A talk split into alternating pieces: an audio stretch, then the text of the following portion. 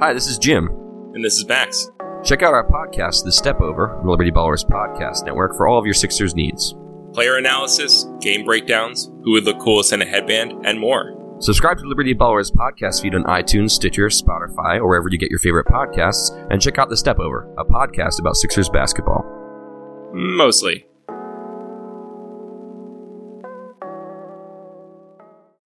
Well, folks, the Flyers season has opened at home, and it was something. Hockey, maybe. The Flyers lost 8 2 to the San Jose Sharks, and there's a lot of things that I could say about this game, but I'm going to let you hear it straight from the players themselves. First, Shane Gostisbehere, who had the first goal of the night for the Flyers. He led the team with six shots on goal, and he's not very happy. The first question he was asked is there anything he can point to in the opening period that led to the four goals? Yeah, we sucked. It's, it's what it is. I mean, I feel so fucking bad for Moose right now. I mean, we left him out to dry. He's our best player tonight. It could have been eight nothing after the first. I mean, it's it's a little ridiculous. Some of us really got to look in the mirror at this in, on this team, and we just got to you know respond tomorrow. I mean, when you leave a guy out to dry like that, it's it's really not fair. Gostisbehere was then asked, Is this a scary result three games into the season? Yeah, I'm not making excuses, but I'd rather it happen now than later. But, you know, no one in this room is uh, by any means happy right now. I mean, it's it, it, it, was a stinker. It was it was bad. I mean, to leave a guy out to dry like that is just it's absurd. I mean, when you see a goalie like that, you want to battle for him. I mean, it's just ridiculous. It's awful. Gostisbehere was asked what the first intermission was like and if the guys were tapping Brian Elliott on the pads. It's not even that, man. He just he played unreal. we, we sucked. His defense, that's what it is. I mean, it's just it's, tough. I mean, he made three saves there. It could have been seven nothing. I mean, it's it, we were that bad tonight. Acknowledging that they're playing a back to back, Gostisbehere was asked if these mistakes are easily correctable. Short term memory. I mean, I know it's going to sting for a little bit. I mean, when you get beat that bad, especially in your home opener, it's it's they're not going to sit well. But you know, it's about how we respond, and you know, it's a big big test for us tomorrow. Now, I couldn't quite hear what the exact question was that Gostisbehere was asked. I believe it had something to do with what happened after the first two quick goals. Yeah, I mean, like I said, it felt like every chance they got was a you know a great A, and you know that comes down to us. I mean, it's tough when you know every every play we're making is seems like it's coming back and going back for our net. So it's tough. I mean, like I said, we have a big test tomorrow. Next up is Captain Claude Giroux, where he was asked if it was just a matter of the Sharks coming at them hard and fast and the Flyers not having a counter to what they were doing. I just, I just think we played, uh, played like shit tonight, and the score shows it. And uh, we left our goalie to dry, and uh, Moose played a good game. He didn't deserve that. And, it's on us. Giroux was also asked if it was scary to have this type of game so early in the season. You know, games like that, they're frustrating. Um, but it's one game. Everybody needs to relax. We're going to go back to work tomorrow, get a win in Ottawa, and then we're going to move on from there. Giroux was then asked if he was surprised at how quickly it happened and how it snowballed. Yeah, I mean, they, they played well. We didn't. They got a win. We got a loss. We move on and we get ready for tomorrow here. It's uh, obviously frustrating to lose the way we did, especially but move on here and try again tomorrow. Like Gostisbehere, Giroux was asked what the atmosphere in the locker room was like during the first intermission. That wasn't good. Not happy the way we're playing. We know that. We know what we're doing wrong, and we just gotta fix it and move on. When asked what he says to Brian Elliott after the eighth goal, Giroux said, "Yeah, he just he doesn't deserve that. It's on us. I mean, fans booing him. It's not. It's not on him. It's on us. So, um, like I said, he he doesn't deserve that." Citing that the Flyers gave up the first goal 50 times last year, Giroux was asked what's the cause of that? Is it a lack of preparation or something else? Uh, I'm not sure the stats and everything, but yeah, it'd be good to get the first goal and control the game a little bit more. I mean, we had our chances. Didn't go in. They did. Uh, you know what? I'm not too sure what to say right now. It's uh, uh, it's not fun to lose like that at home, and um, it happened before. We've bounced back, and we're, we're going to bounce back again.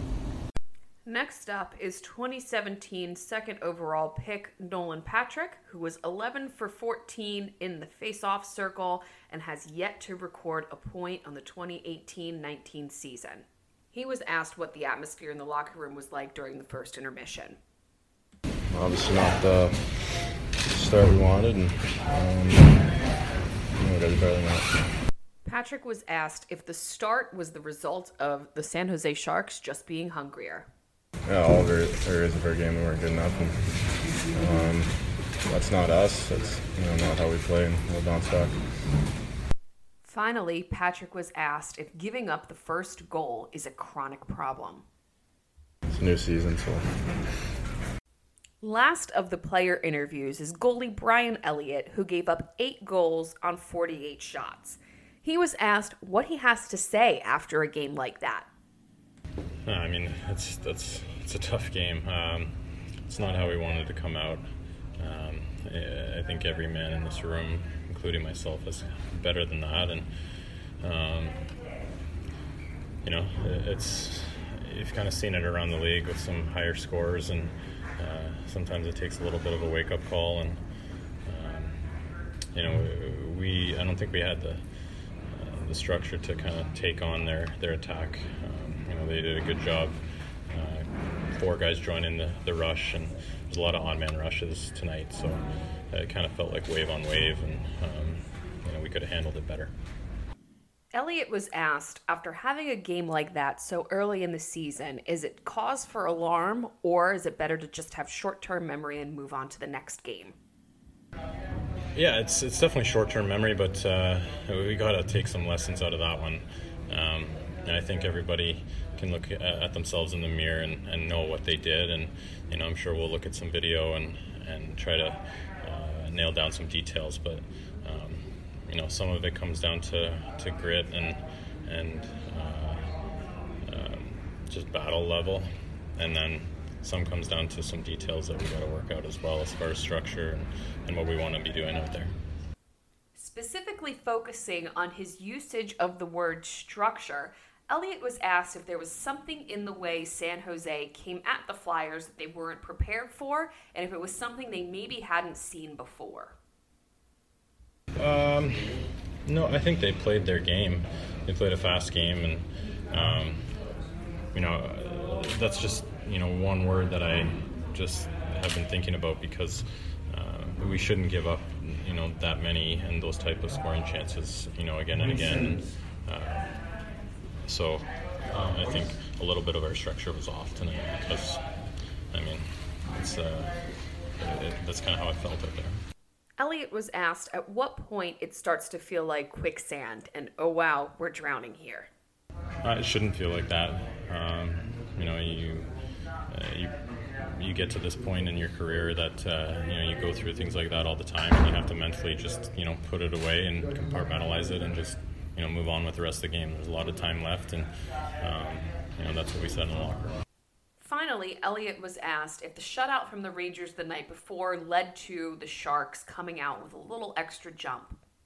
Yeah, we knew. I mean, you see that. Uh, that's what happens when teams kind of uh, get shut out or have a bad game. They come back and bounce back, and um, we were ready for it. But um, we talked about it before.